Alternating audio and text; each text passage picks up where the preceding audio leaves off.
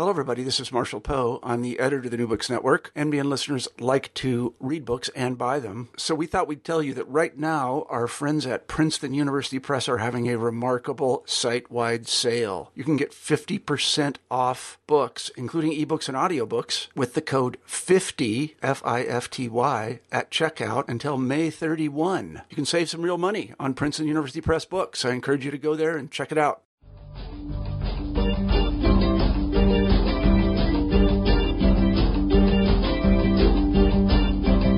Welcome to the New Books in Philosophy channel of the New Books Network. My name is Robert Talisse.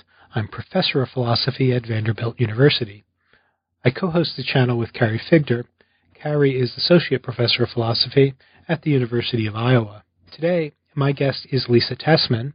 Her new book is titled Moral Failure on the Impossible Demands of Morality.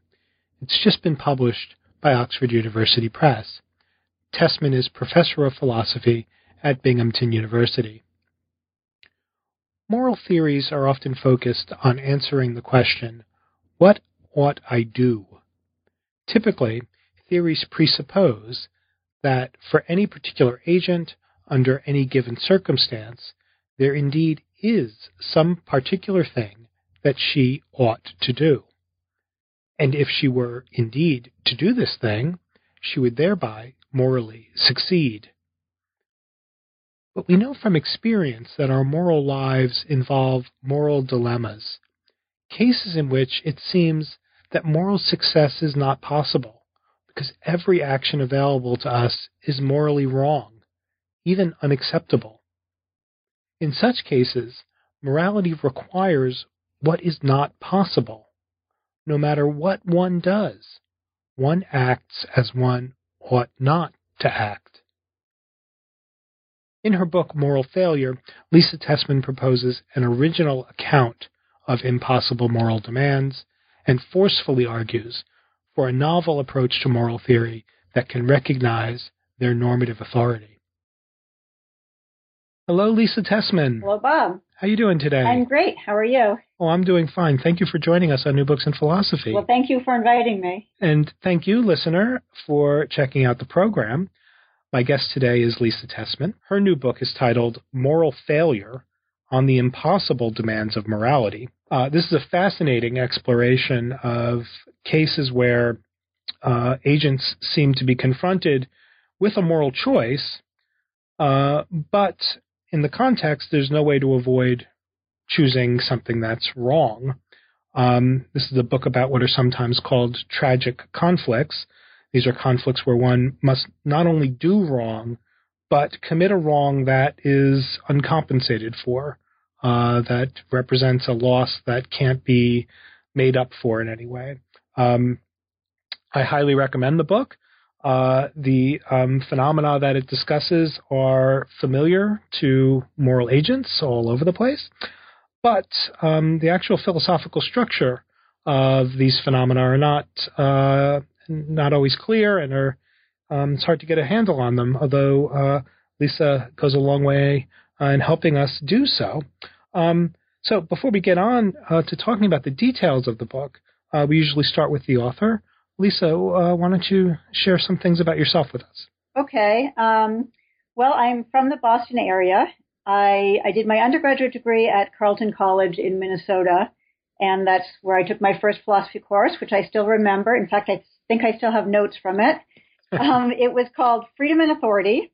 It was basically a, introductory course in social and political philosophy, and uh, I was very excited. I was hooked into philosophy by it. It was taught by Maria Lugones, who entirely coincidentally is now at Binghamton University, where I am. and uh, she was my main influence while I was an undergraduate, and in two important ways. Um, one is that she introduced me to feminist philosophy, and the other was that she introduced me to Aristotle, and both became important. So I very quickly decided to be a philosophy major, and very quickly after that decided I wanted to be a philosophy professor. I think at that point I had a very slanted view of philosophy because I had not really been exposed to some of the kind of super analytic um, metaphysics and epistemology, so I didn't quite know what I was getting myself into. Um, and I chose a graduate program, which was the University of Massachusetts at Amherst, which at the time had a special track in social and political philosophy. So I continued kind of specializing in that way. Um, I really mostly studied social and political philosophy in graduate school and then um, gravitated more and more toward ethics after I finished my degree. Um, and at UMass, I wa- worked primarily with uh, Robert Paul Wolff and also Ann Ferguson. And um, after that, I, I, held a couple of non-tenure track positions at Mount Holyoke, which was wonderful, at University of New Hampshire. But during those years, um, my then partner, now spouse, and I were commuting long distances. She was already here at Binghamton. Uh, people may know her work, Bat-Ami. She studies Hannah Arendt. Um, she works on the topic of violence, especially war, and actually right now she's doing incredibly timely work on uh, refugees. So she was at Binghamton and we were commuting and eventually I um, got the position at Binghamton University where I am now. It's a really wonderful department. Um, even if Binghamton is not the most wonderful town to live in, um, it's really made up for by the department. We have a specialized graduate program in social, political, ethical, and legal philosophy. So, you know, the, all of the graduate students and most of the faculty have a kind of cluster of interests around that area. And it means we always have people to talk to about things that we're interested in. No, sounds wonderful. Um, so, was there any particular? Just asking one, one more follow up. Um, was there any particular um, uh, reason that you could point to why you you you moved sort of in the direction of moral philosophy? From the earlier interest in political? Well, I guess there's two answers. Um, one is that I have always been interested in the self and the experiences of the self. And even though, like, for instance, my first book, I thought about, a lot about this, what the self experiences in the context of political struggles against different kinds of oppression. So it was a mixture of social and political philosophy and ethics. I took that, that book was called Burdened Virtues, and I took a virtue ethics approach there, but I thought mainly about the self and the virtues of the self who is in a um, context of struggling against oppression. And so there are social and political factors that affect that context. Um, but but moral psychology um, helps me think more about the experience of living in that um, context. But then the other reason is it's a little bit funny is that uh, my partner Ami actually uh, specializes more in political philosophy, and we decided we needed to stay out of each other's turf. and I don't think it was entirely conscious decision, but we we used to both do more of both, and then we each kind of gravitated in a different direction. So that worked out nicely.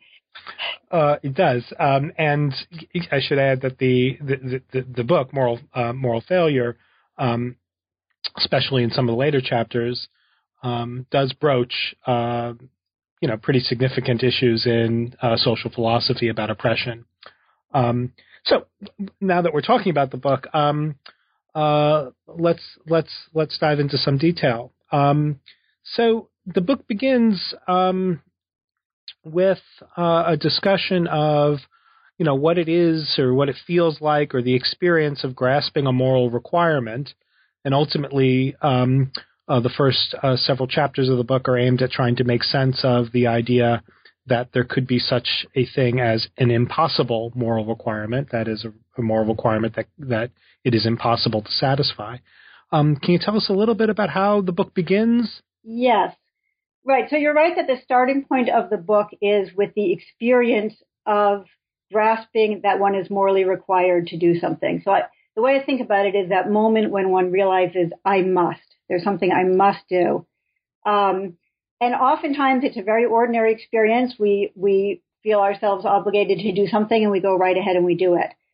But what I look at instead are cases where we continue to have that feeling. We grasp that, that requirement, but we're in a situation where we cannot do what we have um, just determined that we are required to do. And that experience, of course, has been dismissed by people who embrace the Kantian principle that ought implies can. So the idea is that behind ought implies can is that uh, we can only be required to do something that we are able to do.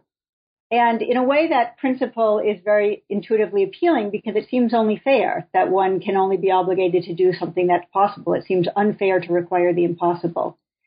But um, I I want to give a lot of weight to the fact that people do experience being impossibly obligated, and then I need to make sense of why both ought implies can seems like it makes a lot of sense, and these experiences that we have of encountering impossible moral requirements also um, seem to make a lot of sense.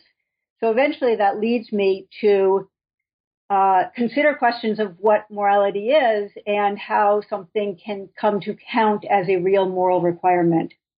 And here I adopt uh, or kind of join other constructivists in a picture of morality as something that we build, that we shape socially. And moral values are valuable because there is somebody who values them. And so we really have to start with evaluative experiences, including experiences of requirement, what we might call normative experiences. And it's not that there's a direct relationship where everything we experience as required is thereby required, but there is always some relationship. And the difficult question for constructivists is the question of how one gets from that kind of starting point of this initial judgments of moral requirement to what the constructed values or the constructed requirement where we say something really carries the authority of a moral requirement. And there, I'll come back to this uh, in a little more detail, but there I differ from other constructivists who tend to use a very um, rationalist process for determining which values get to count or which requirements get to count as real uh, requirements. So I do end up saying that we should count at least some of our experiences of impossible moral requirements as um, as revealing that there are real requirements there that are impossible.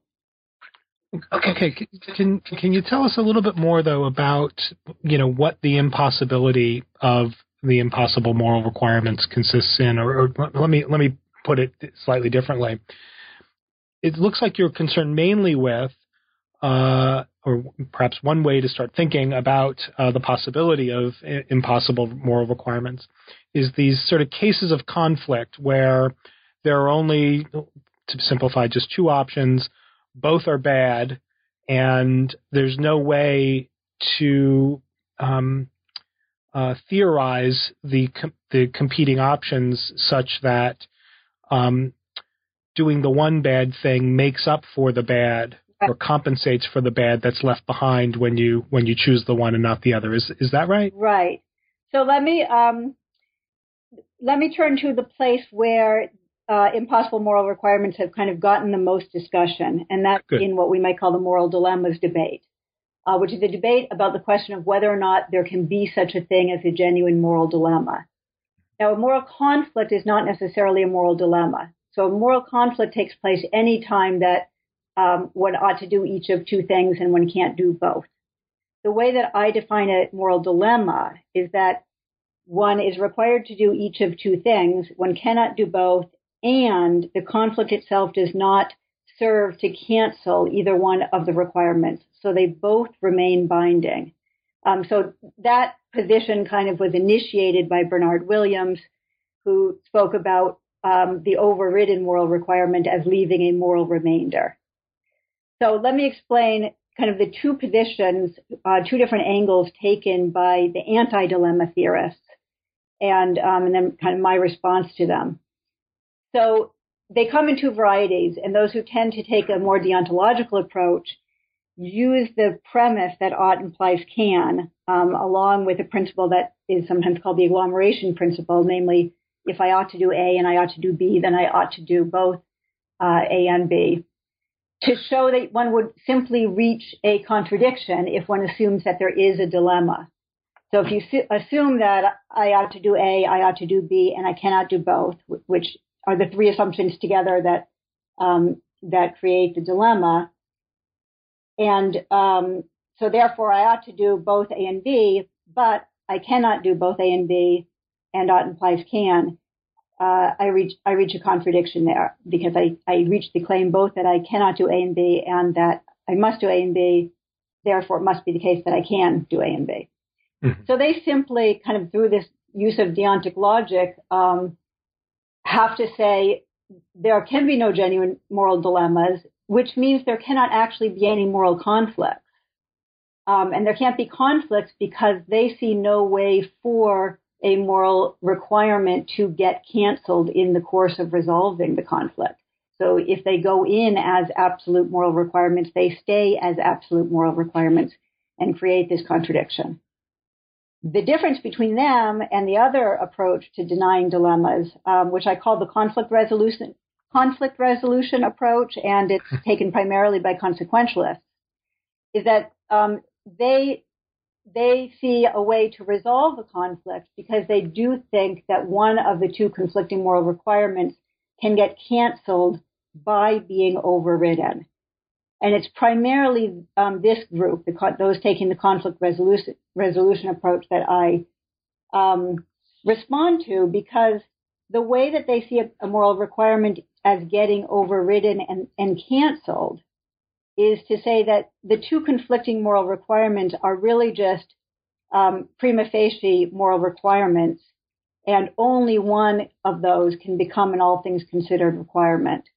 And the way that the one that gets overridden is canceled is that um, one does kind of a, a weighing of um, pros and cons or cost benefit analysis to see which of the two moral requirements um, is more stringent.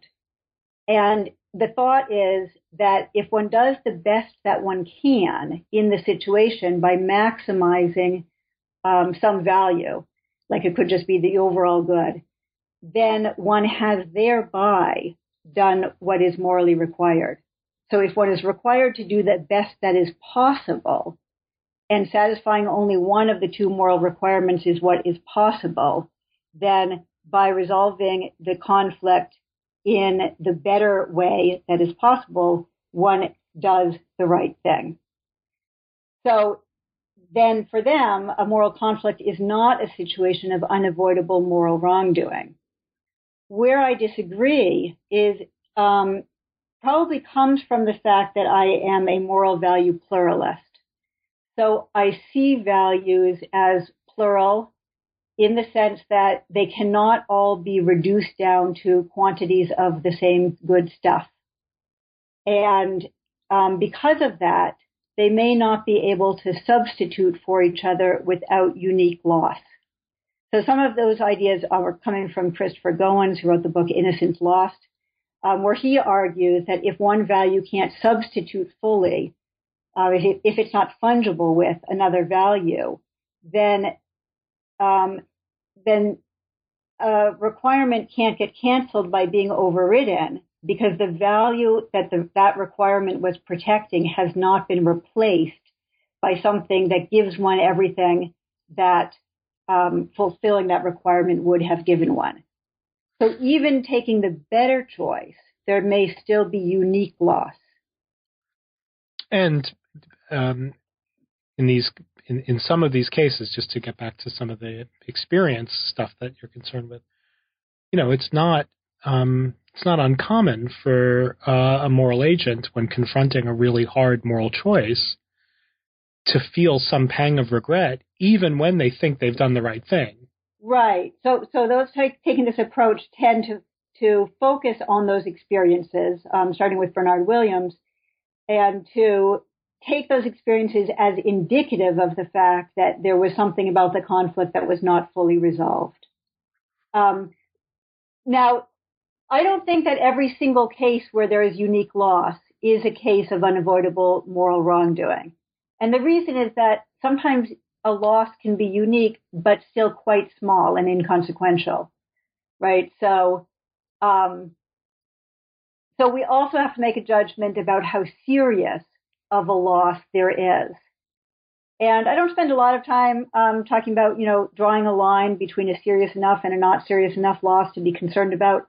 But if we think about something like um, Martha Nussbaum's capabilities approach, in which she lists 10 different um, areas in which everyone should be guaranteed certain capabilities and says there's a threshold in each area below that threshold, one can't live what she calls a life worthy of human dignity, but we might want to just think about it as a good enough life. So, so somewhere there's a threshold where not only is a, a, a loss unique, but it's a big enough, important enough um, loss, a loss of something valuable that um, that we want to say moral failure takes place when, even in making the better choice in a conflict, we cause this kind of a serious and irreplaceable loss. And it's that experience, it's experiences in situations where that kind of loss is what happens. Um, so, of course, you know, the classic cases are a parent who can save only one of two children. Um, so you can make these court, these cases very, very clearly cases where the loss um, is enormous and that nothing can replace that loss. And in those cases, I, I, want to insist that no matter whether one did the best that was possible, uh, one has failed morally. Right. So let me just now ask you if you can sort of put this into some piece of vocabulary that you introduce. So you you draw a distinction between um, negotiable and non-negotiable moral requirements. Am I right in right. thinking that the non-negotiable ones are the ones that that cannot be canceled? Exactly. So if you think about the conflict resolution approach, um, negotiable requirements are requirements that, when overridden, are canceled because they're ones where um, you can substitute. Either you can substitute the value of the overriding requirement for the value of the overridden one, or even if you can't exactly substitute it because the values are not fungible, uh, it's still a small enough loss that one can take it in stride. So it's okay to negotiate with those. It's okay to have them be canceled when they are overridden. The requirements that are non-negotiable are requirements that are in some way protecting a value that has no substitution um, and is a serious enough uh, loss that we need to consider that loss to be a, to be caused by a moral failure. Excellent. Um, so, just to move on now, the, the, the second chapter of the book is um, uh, fascinating in that um, you uh, argue that uh, a certain picture, uh, a certain empirical picture of um, uh, decision making in general, perhaps, and and judgment in general, um, can help explain uh, or can lend further elucidation to uh, the the experience that we were just talking about of being impossibly obligated. Uh, can you run us through some of uh, some of those uh, points? Yes. So um, the way I, I got to that is that it seems that if one makes the judgment about whether or not one uh, whether or not a moral requirement is still binding in one of the forms of reasoning that the anti-dilemma um, approaches take, right? So either if one um, are if one reasons in the way that one does in deontic logic, or if one reasons by calculating and doing sort of a cost benefit analysis, one cannot arrive, one can't both assume ought implies can and arrive at a judgment that one is impossibly obligated. So it's kind of mysterious. How do we have these experiences of grasping an impossible moral requirement? And um, after I've been reading a lot of the material in the moral dilemmas debate, I came upon all of this very, very exciting uh, empirical work that's being done in moral psychology. And um, the empirical work draws on the work of other cognitive psychologists who talk about there being a dual systems, dual systems for cognitive processing in general, but also there is dual processing in the case of moral judgment. So for those unfamiliar with that, um, the idea is that we have two different systems for cognitive processing, and uh, one is conscious and the other is unconscious and intuitive. So, in the conscious system, um, we reason our way through steps. We can control that process consciously. It takes attentional resources, um, so we have to we have to um, pay some conscious attention to it in order to control it. Whereas the um, the other system that we have for cognitive processing is entirely automatic. It runs below the level of consciousness. It doesn't take any attentional resources, and uh, it happens very, very fast. And I looked a lot at the work of um, Jonathan Haidt, who is a social psychologist who's uh, uh, fairly popularly known now. And his um, claim is that most of our moral judgments are made through the intuitive automatic process rather than through the reasoning process. And there's a lot of evidence to support this. So um, I won't go through that evidence right now, but uh, so it occurred to me that the judgments that we make that we are impossibly obligated, we may be making those judgments automatically. We may be making them intuitively. And so ought implies can doesn't really get an opportunity to insert itself into that process. Um, so the question is, uh, should we then still count these intuitive judgments as reliable, as telling us what we really are morally required to do, or should we dismiss them? Um, because it seems like there's a lot of reason to dismiss our intuitive judgments. Many, and there's several problems with our intuitive judgments. One of them is, for instance, that's where implicit bias comes in. Um, so we want to be very careful of relying on those kinds of intuitive judgments. Another is simply that um, intuitive judgments don't fine tune themselves to uh, circumstances. So we form these habits, we might want to say, of, of making these judgments in one context. Um, and this may be over evolutionary time, it may be within our own lifetimes, depending what the judgment is. And then when the circumstances change, we simply make the same judgment. We don't um, factor in the information that we're in a different kind of situation. So it may be that we're making our judgments of impossible moral requirements because we're in a situation that we have an, an evolved psychological mechanism for responding to in a certain way. Right? So if we see somebody right in front of us who needs help, who's in danger, our automatic response is to feel that we must help. And, you know, it, it's fairly obvious why a response like that would have evolved. Um, but if we're in a situation where, in fact, we can't help, maybe we're physically unable to, maybe we can't because it is a situation of a conflict where there's two different people who need our help and we can't help both, we will continue to have that same psychological response where it, it seems to us that we must do it. Um, and if the judgment is made intuitively, we're not reasoning in a way where we could say, I must do it, but I can't do it, and ought implies can, so therefore it must be the case that I'm not obligated to do it. We just simply judge I must do it. Um, so that seems like a strong case for dismissing intuitive judgments. It seems like these are ways in which they can go wrong. Um, but then I look at some other empirical work and um, this is Philip Tetlock's work on what he calls sacred values. Hmm.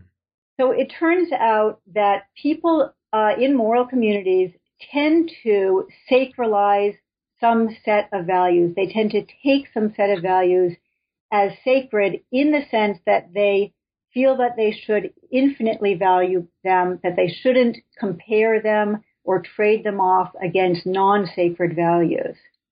And his experiments are very interesting. So, for instance, he has one experiment in which um, his subjects read a narrative.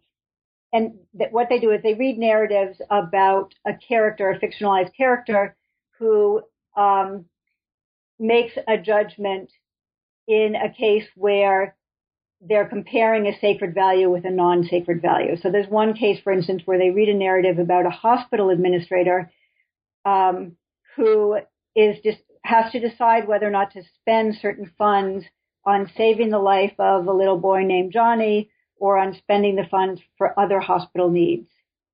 And the subjects under one condition read that the hospital administrator deliberates for a long time and finally decides to spend the funds to save Johnny's life.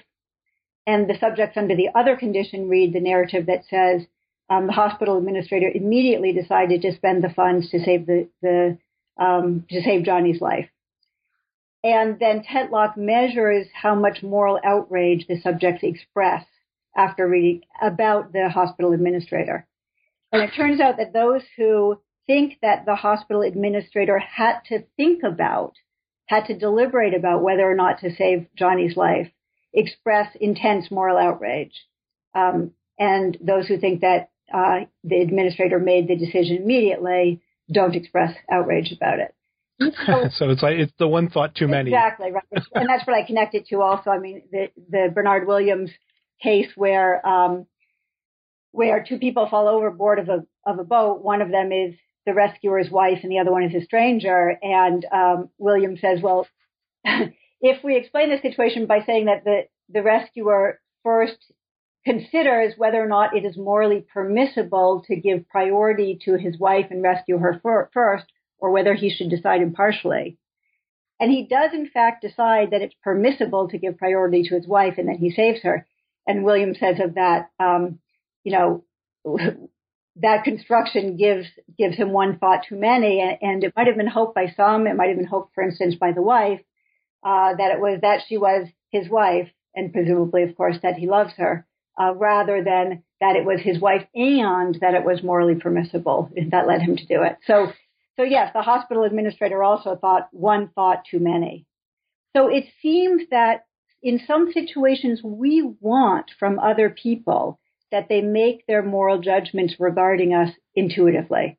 We want other people to have an intuitive um, reaction against uh, sacrificing a sacred value.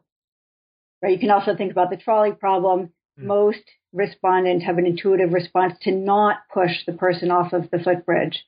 Um, and we tend to want the strangers that we're standing next to on footbridges to feel that way. Even though, of course, if we switch and we do have that one thought too many and we make the reasoned judgment, we might weigh five lives against one and, and so on. Um, but it seems that some of what we want from each other is that we respond with these affect laden intuitions. And the other place that we tend to really want that is in the context of love. So I, I love Harry Frankfurt's um, book on love, The Reasons of Love. And part of what he says in it is that um, a constitutive part of a certain kind of, of loving is what he calls um, having a volitional necessity, grasping the volitional necessity of doing certain things on behalf of one's beloved, so that when one loves someone, one grasps that there are certain things, things that would, for instance, protect one's beloved, the alternatives to which are all unthinkable. Mm-hmm. And it's just evident that they are unthinkable um, in this intuitive way. So um, I'm unwilling to let go of the that value that is expressed in that, right? That um, I think when we want to be loved, we want the person who loves us in this way to find it unthinkable to do certain things. But to say that it's unthinkable, I take to mean not only is it wrong to do, right? Not only is it wrong to do something that would threaten one's beloved, it is wrong to consider doing it in the way that Tetlock subjects found it wrong for the hospital administrator to consider sacrificing Johnny's life, even if he ultimately decided to save Johnny's life. So, so yeah, go ahead. Uh, so let me just ask now, just how to how you see the the fit between um, the experiential we might say, in a certain sense, phenomenological approach about the experience of being impossibly uh, uh, obligated with the two systems approach. Uh, do you see this as a tight fit? I mean, um, some of the language that I think gets expressed in these conflict cases, like I'm of two minds, um, uh, seems to lend itself to uh, uh, this two systems model. Um, but um, I, I take it that at least it's it's not that in some cases we experience the moral conflict as a conflict of reasons. Right. I mean, okay, let me clarify. I'm not saying that it is always wrong to reason our way to our moral judgments. I, I certainly wouldn't want to say that. So the tendency, I think, in rationalist traditions has been to dismiss the intuitive. Mm-hmm. Um, but I'm not arguing that we should only make our judgments intuitively. So I think that the problem is that some of our intuitive judgments are good and we want to keep them. And not only do we want to keep them, but what we seem to want to keep not just the verdict, but we want to keep the intuitive process of reaching the verdict. Right? So we see that empirically people do value that when we look at Tetlock's work, for instance. On the other hand, we also sometimes, if we later reflect back on our intuitive judgments, want to reject um, the verdict that we came to. So cases of implicit bias would be like this. There's also cases, particularly when a group, when a social group sacralizes a value, that terrible things can be done in the name of that value. So um, uh, Jonathan Haidt, for instance, has work that came out after I, I published the book, um, but that I think is very important. That uh, of the dangers of sacralizing, because when one sees a value as sacred, one sees it as necessary to preserve that value no matter what. Mm-hmm. So that can lead to, um, you know, we have historical cases where that leads to genocide. In, in, um, so I'm not um, just promoting sacred values as necessarily good. So what we have is a big problem. We make our judgments either intuitively or through reasoning. We have this jumble of different judgments, some good, some bad, some in conflict with each other. And we need some way of sorting them out and figuring out which ones to endorse or to uh, imbue with authority. And now we need a method for doing that. But the method that has been primarily relied upon by uh, at least contemporary moral philosophers is reflective equilibrium, um, most famously, you know, elaborated by Rawls. But there are many different versions of it that people have taken up, and it's amazing how many um, books in moral philosophy have something like, "I adopt here a version of reflective equilibrium," and then and go on elaborate a version of it. The reason why I think that's problematic is because that process is always conceived as a reasoning process. Right. So there is just that certain class of values for which that would be the wrong process for double checking on whether or not to endorse that value. And those are the cases where one's in danger of thinking one thought too many. Because one could think that one thought too many, either in the process of coming to the initial verdict or later in that process of reflective equilibrium when asking, is that verdict one that I can endorse? Do I count it as really carrying moral authority? Um, it's the search for justification that is problematic because I think in some of those cases, like in the case where one wants to be loved by somebody whose response to one is automatic and doesn't depend upon justification, right? That that in the process of, of checking on one's intuitive judgment through a process like reflective equilibrium, it is then that one would think one thought too many. Right. So uh, let me then ask uh, to, to, pick up on, on a comment you mentioned earlier. Um, uh, in, in, a lot of the the work you were you were just discussing that that that articulates a some version of reflective equilibrium. Um, in some um, some cases, maybe many cases, um, reflective equilibrium is is is part of a broader uh, story um, about uh, how we arrive at our views about values, or how we make value judgments, or how we check them. Um, and that story is often connected to another sort of uh, element in the, the larger Rawlsian story, which is a kind of constructivism. Now, you had said earlier that you're a kind of constructivist, but um, you try to introduce into constructivism um, a uh, independent kind of concern for the affective. Um, can you tell us a little bit about that model of constructivism? Yeah. So um, the version of constructivism that I start with is um, one, you could call it Neurathian, based on the image of Neurath's boat, where mm-hmm. the claim is that one has to, you know, you're a sailor out at sea and you have to repair your boat while at sea. So you have to stand on some of the planks of the boat or ship while one is uh, checking the other planks to see if they need repair and while one is repairing them. So there is nowhere off of the ship. Um, so it's non-foundationalist in that sense.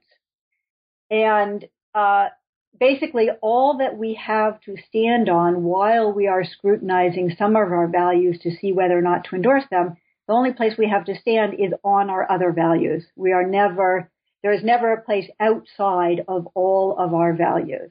So, you know, I'm rejecting kind of a moral realism here um, and accepting the contingency of what we value. Uh, so, um, I, there are a lot of constructivists who accept that basic picture. The one in the book that I give a lot of attention to is Sharon Street's version of constructivism, which she calls meta-ethical constructivism. And um, that's she calls it also a Humean constructivism to distinguish it from a Kantian constructivism. And part of what she sees as the Humean aspect of her constructivism is the way is the contingency of value. So what is valuable for her, and I agree with her, is dependent upon what we, namely we creatures who engage in value activities, what we actually do value. Um, and um, Street at that point adopts something just like reflective equilibrium, which where she thinks about critically scrutinizing um, our values from the perspective of our other values. And she believes that when we do that, we are we are aiming, just like in reflective equilibrium, to come to a consistent set of values so that they all pass scrutiny from the perspective of each other. Um, and what I say is that I think we have to take the contingency of value one step further than she does, which is that there's a contingency not only to what we value, but also to how we value. So what's valuable is dependent upon the contingent fact that human beings may make most of our evaluative judgments in this um, unconscious, intuitive, or automatic way. And when we do that, we don't necessarily end up with a set of consistent values.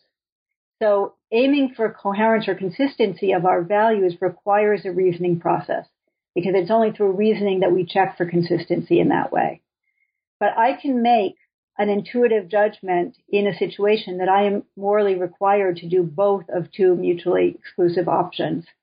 Um, so in the construction of value, I think that we have to permit both of those two kinds of processes, reasoning processes and uh, intuitive process, as uh, a way to reach that endorsement or affirmation of a value. And if we do that, um, we're left with a big mess essentially because we won't be left with a consistent set of values. Uh, there are some values like like sacred values that if we are to affirm them, we have to affirm them without thereby violating them. And so we have to affirm them without um, considering rejecting them. Because if their alternatives are unthinkable, then we, then what is unthinkable is rejecting them. So we must not consider it. Uh, it's the, just the mere consideration of it rather than just the, um, just the decision that can count as a violation. So in some cases, we are in that way kind of morally prohibited from considering rejecting an intuitive judgment that we may have made. And that is very, very risky because sometimes we sacralize things that in some sense we want to say we shouldn't have. Um, and I don't see a way of avoiding that risk because I think that if we insist on a double checking through reasoning on each of our our values or each of our judgments about what we are required to do, we will in the process think the unthinkable.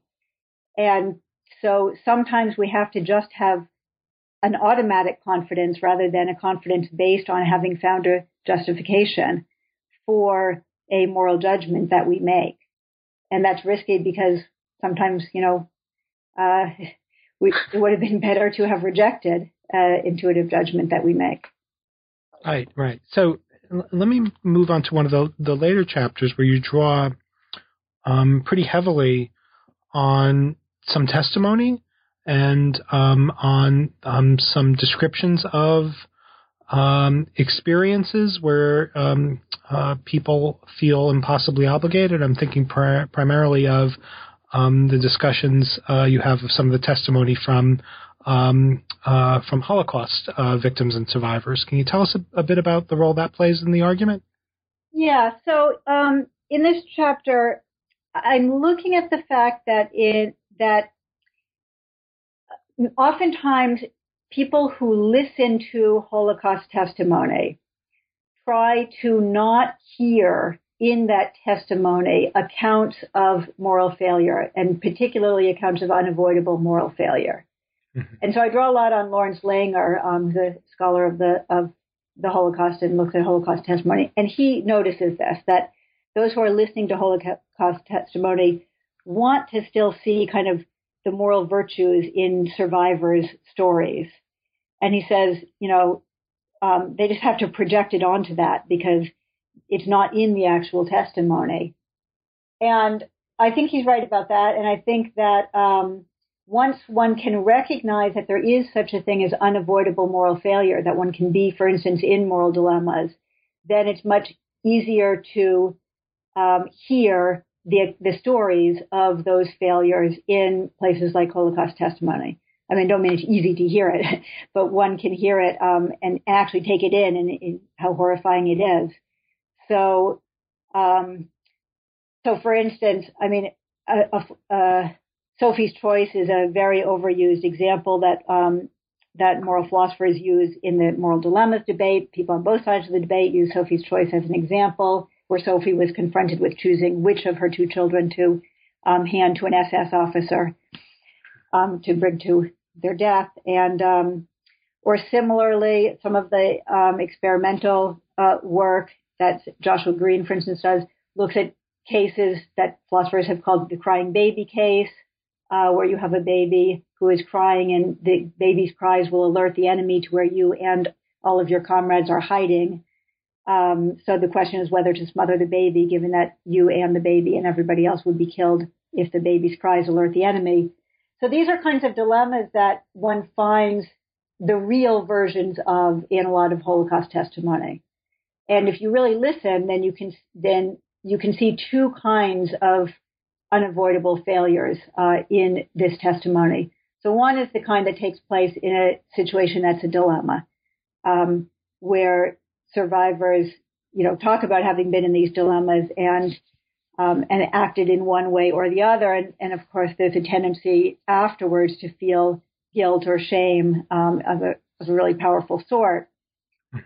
But the other situation is cases where the agency um, of the person has been so diminished uh, that you can't really say that they made a choice at all or that they were an agent. And so there I say it's not that the moral failure is the failure of an agent, but somehow morality itself fails because the conditions for it aren't present. Um, so, for instance, there's one story of a boy, uh, a teenage boy who was in the selection line at, at one of the um, camps, and his little brother was with him, and he told his, his little brother to go stand in the other line with their parents. And as a result, the little boy went to his death with his parents, and the one who was a teenager at the time uh, was sent to work and lived. And he feels guilty uh, forever after about this, but it seems that actually um, there was something worse going on, which was that he he had no he couldn't really choose. He could he picked which line his little brother should go to, but he did so in a complete absence of information about what the consequences of that would be. And so there he had no possibility um, of acting as an agent at all. And um, in cases where one's agency has been so diminished or taken away entirely, one may feel shame in the aftermath of that. And it's really shame at not having been an agent where, where there's a sense in which one should, even though impossibly should, have been an agent um, as as a human being. Right, and th- maybe you can say I, for reasons that I won't go into, connected to my own work, I was very interested in, and and moved uh, philosophically by your discussion about action guidingness in moral theory, right? Um, and what looks like a, um, uh, a, particularly in political philosophy or normative political philosophy, where there's a lot of work being done that's saying you know, theories of justice have to guide action in the real world, otherwise they're defective in some way.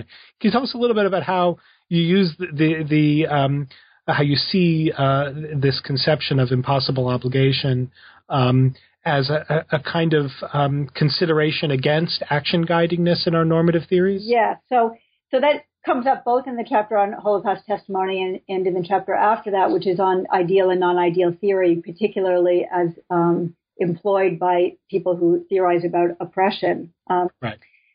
So, if the questions that we are asking as moral theorists are all action guiding questions, right? What should I do? Um, we m- miss the commentary or the kind of assessment of a situation as one where failure, moral failure, is unavoidable. So, in a dilemma, one does have to ask the action guiding um, question because you have to act. You have to act one way or the other. But if one only asks the action guiding question, one does then and then one equates the answer to the action guiding question, the answer to the question, what shall I do, as being the morally right thing to do, right? Then you can't um, you can't see that failure was unavoidable in that situation. So where that comes up in non-ideal theory um, is that non-ideal theorists, instead of aiming for, say, a perfectly just society, instead are aiming for the best feasible option, how to improve the situation that we are in right now and make it something better. And when we ask that question, how do we improve on the situation that we're in? How do we make it more just? We are asking for a choice amongst a variety of non-ideal options. Now that in itself is not problematic, right? I think we do have to do that. But if that's all we do, then we don't notice that in many cases, the best that's possible is still unacceptably bad. So for instance, if we think back to Nussbaum's capabilities approach, oftentimes it's not possible to bring everyone up to a threshold level in all 10 capabilities. And Nussbaum herself has an article where she, she calls the action guiding question the obvious question. And the question about whether or not there's a situation where um, where that is free of moral wrongdoing. She calls that the tragic question. So for her, you know, tragedy takes place when one can't bring people up to the threshold level of one capability without pushing them below it in another. And that's if one asks both the action guiding question and the question of whether or not um, failure is unavoidable, then one at least gets to see and remember that um, in many situations, the best that is possible is not good enough.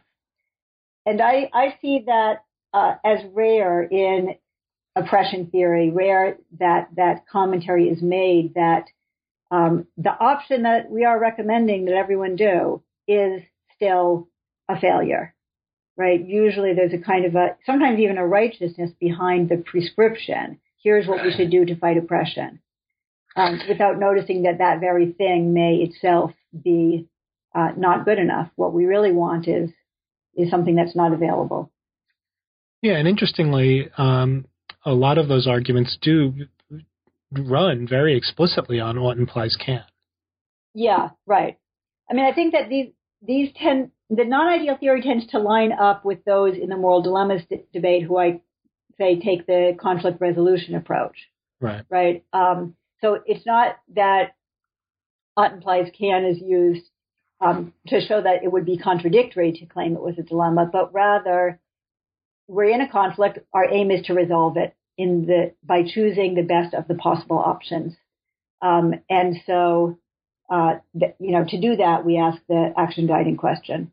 And, and so, in a way, non-ideal theory engages in a form of idealizing because it idealizes the moral agent as someone who always has the possibility of being morally good if only they make the right choice.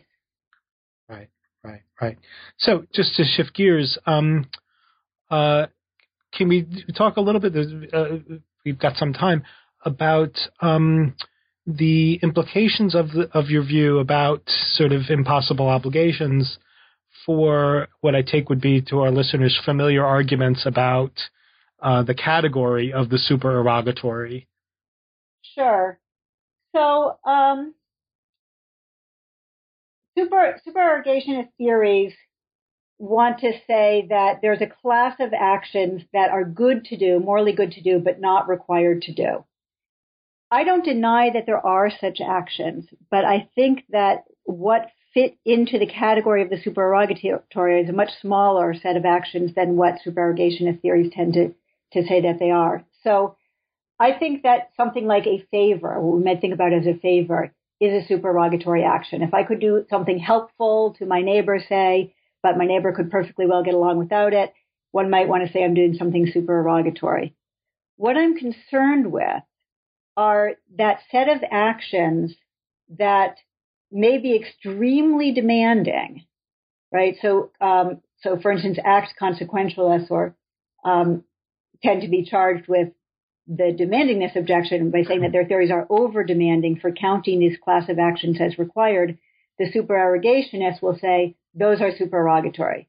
Okay, so so so if at a certain point an action is extremely demanding, like you know, giving a lot of one's income to help alleviate uh, global poverty is the classic example. Um, one set of theorists, the supererogationists, will say that's going beyond the call of duty. You're not required to do that much. That's supererogatory. Whereas, um, you know, a certain group of act consequentialists like Singer and Unger and so on will say, no, you are required, um, even though it's extremely demanding. Um, they are required. So the question is what I, I want to say about this demandingness question. And um, what I see in the cases of those extremely um, demanding uh, situations is that there are actually impossible demands um, because they will tend to conflict with other things that I also take to be demands. So a lot of the theorists who want to argue against um, the very demanding moral theories and make more moderate theories argue for it by saying that there are certain agent centered prerogatives, that we're allowed to prioritize our own interests in certain cases. And what I think they miss is that a lot of the, a lot of the activities that they name in kind of agent centered prerogatives, like for instance, taking care of one's own family, can also be seen as moral demands. So if you look at uh, care ethics, particularly feminist care ethics, they're very focused on the demands of care work. And mostly the focus is on care for those who are uh, intimate others, for one's, oftentimes, for instance, for one's family.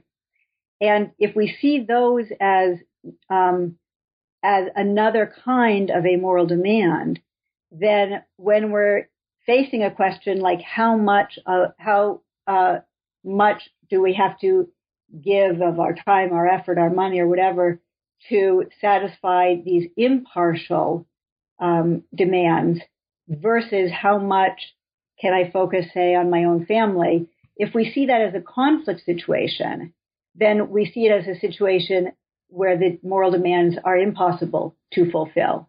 So instead of making moral life extremely demanding, which is the charge against, say, Singer, um, it makes moral life extremely difficult and in a different way because when we fail to fulfill the impartial demands, we tend not to intuitively experience it as a failure, right? That's the whole point of Singer's contrast between the child in front of us in the pond and the child dying of starvation on the other side of the globe, is that it's intuitive to respond to the child in front of us.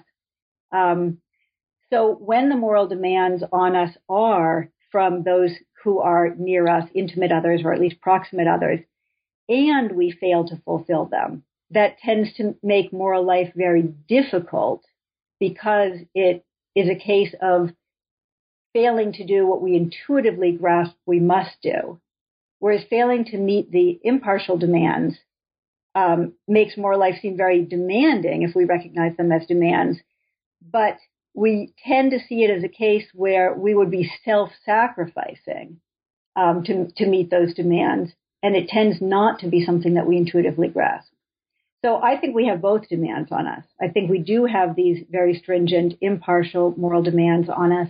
And I think that we have moral demands for care, to care for those who are close to us. And what that creates is, is a situation where uh, moral life is impossibly demanding rather than just very demanding. well, this has been um, really fascinating. And uh, let me once again uh, recommend to our listeners uh, uh, your book, um, Moral Failure on the Impossible Demands of Morality. Um, Lisa, one last question, if I may. Uh, w- do you have a, a, project following up on this, or are you next going to look at something uh, entirely new? Um, not entirely new, but but yes, an entirely different project. Um, because what I'm doing is I am trying to um, write a book that contains many of the same ideas as Moral Failure did, but write it for a different audience.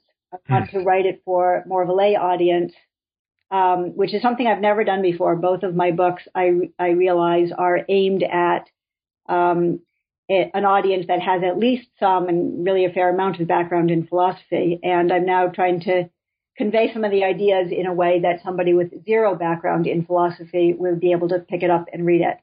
Um, and it's really fun to do. It took me a long time to get started because I had to figure out what sort of a voice to use.